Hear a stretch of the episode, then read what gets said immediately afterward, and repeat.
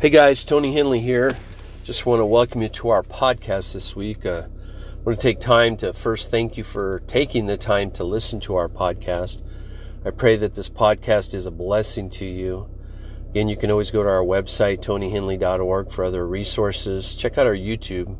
Me and my son, we do a weekly uh, YouTube video on Bible stories with Seth and Dad. My little boy tells a, he's eight years old, and he tells a Bible story with a lesson and then I expound on that lesson.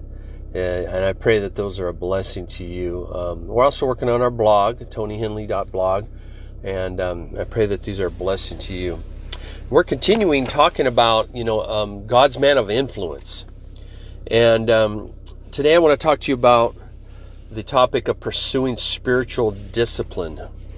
Uh, 1 Timothy 4 7, Paul told Timothy, he said, train yourself to be godly. Um, you know it's the focus of training your friend when we when we focus on training ourselves it's the focus is on discipline. And you and i we have to be um, disciplined to train ourselves to be godly. And um, how does that happen? Um, first of all you know we need to understand that um, you know god wants us to uh, live a holy life. And um, spiritual discipline is demanding first of all. You know he said train train yourself to be godly. So when we train ourselves, and you think about it, the, the word train is also translated as discipline or exercise. And it's, it's, it's issuing to us the command to constantly discipline ourselves to be godly. The word train speaks of the rigorous, strenuous, self-sacrifice training, sacrificing training uh, a good athlete undergoes. So when Paul says that, he's saying, hey, I want you to train yourself. I want you to discipline yourself to be godly. And how do you do that? Number one is you under, need to understand that God has, um, you know, I want to say this first of all that, you know, a lot of times I, I hear people, um, it's really kind of interesting. I hear people still trying to teach the law when we're under grace. And you need to understand the ceremonial law that God gave in Leviticus and Deuteronomy was, you know, it was an outward act of us preparing ourselves to come before God's presence.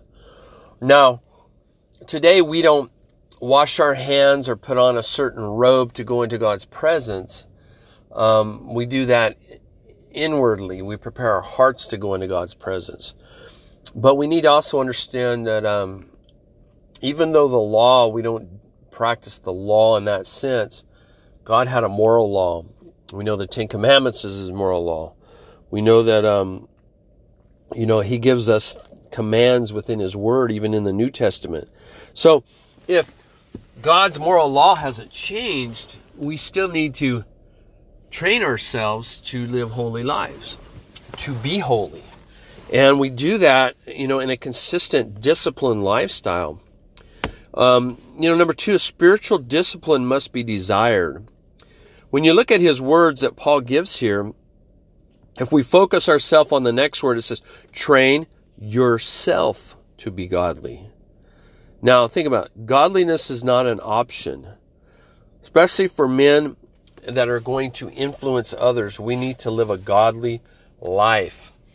Um, a lot of times we can get focused on what other people are doing. We can get focused on others' inabilities that we don't look at ourselves. And daily we need to train ourselves. He said, train yourself. And I think eh, eh, you need to understand too, as far as leadership, everything starts with you and I, with the leader. Everything starts with us. So if I'm the leader of my home and I'm constantly telling my son, son, you need to read the word. Son, you need to pray. Um, you need to, you know, do all these things. And I'm not doing them, then, you know, eventually he's not going to do them because he's going to see the fact that, hey, dad never reads his Bible. I never hear dad pray. Um, so we need to, we need to practice and train ourselves and discipline ourselves. Now, spiritual discipline points towards God. It says, train yourself, and then it says, to be godly. Godliness is at the center of the Christian life. Yes, it means that godliness is a right attitude and response toward the true Creator God. A preoccupation from the heart with holy and sacred realities. It is respect for what is due to God and is thus the highest of all virtues. So we need to live godly lives. We need to train ourselves to live godly lives.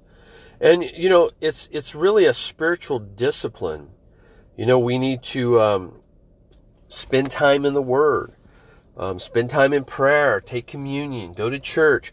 You know, 1 Timothy 4 8 says this Physical training is of some value, but godliness has value for all things, holding promise for both the present life and the life to come.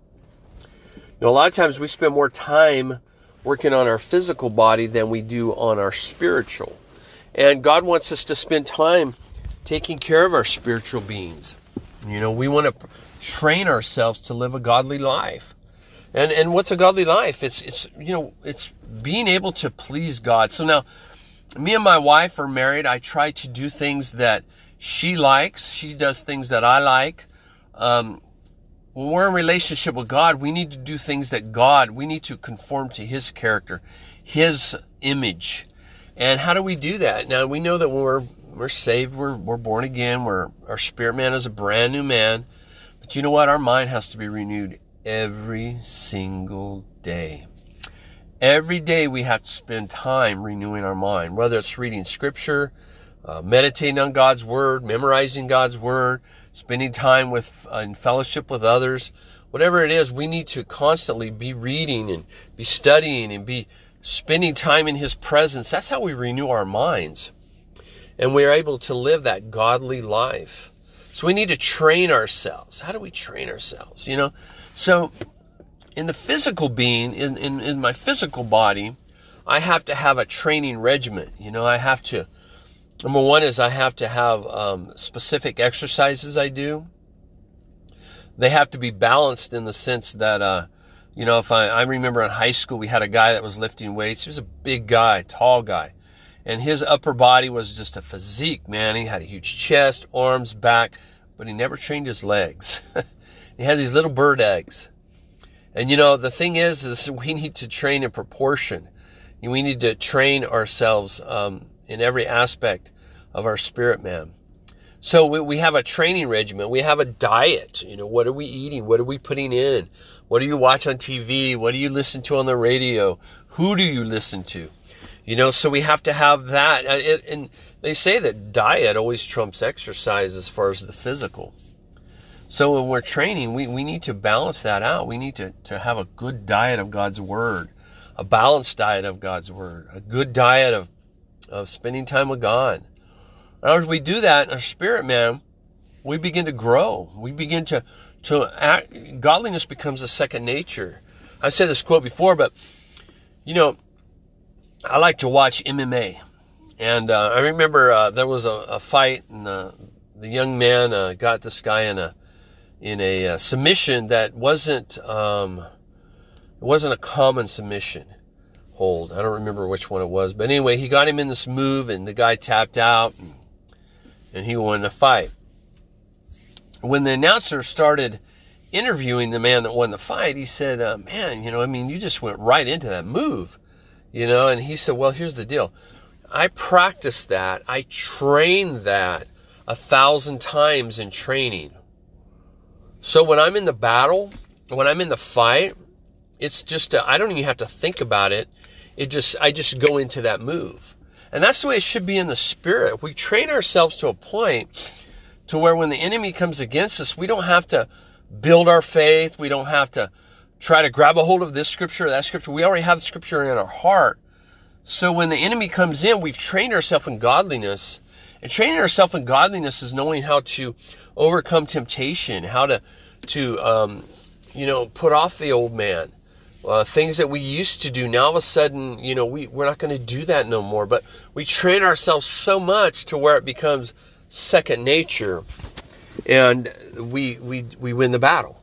So i just want to encourage you today um, you know take some time. Uh, spend time in god's word. Spend time in prayer. Um, spend time, you know, with the Lord and spend time with other believers, you know, that have are like faith.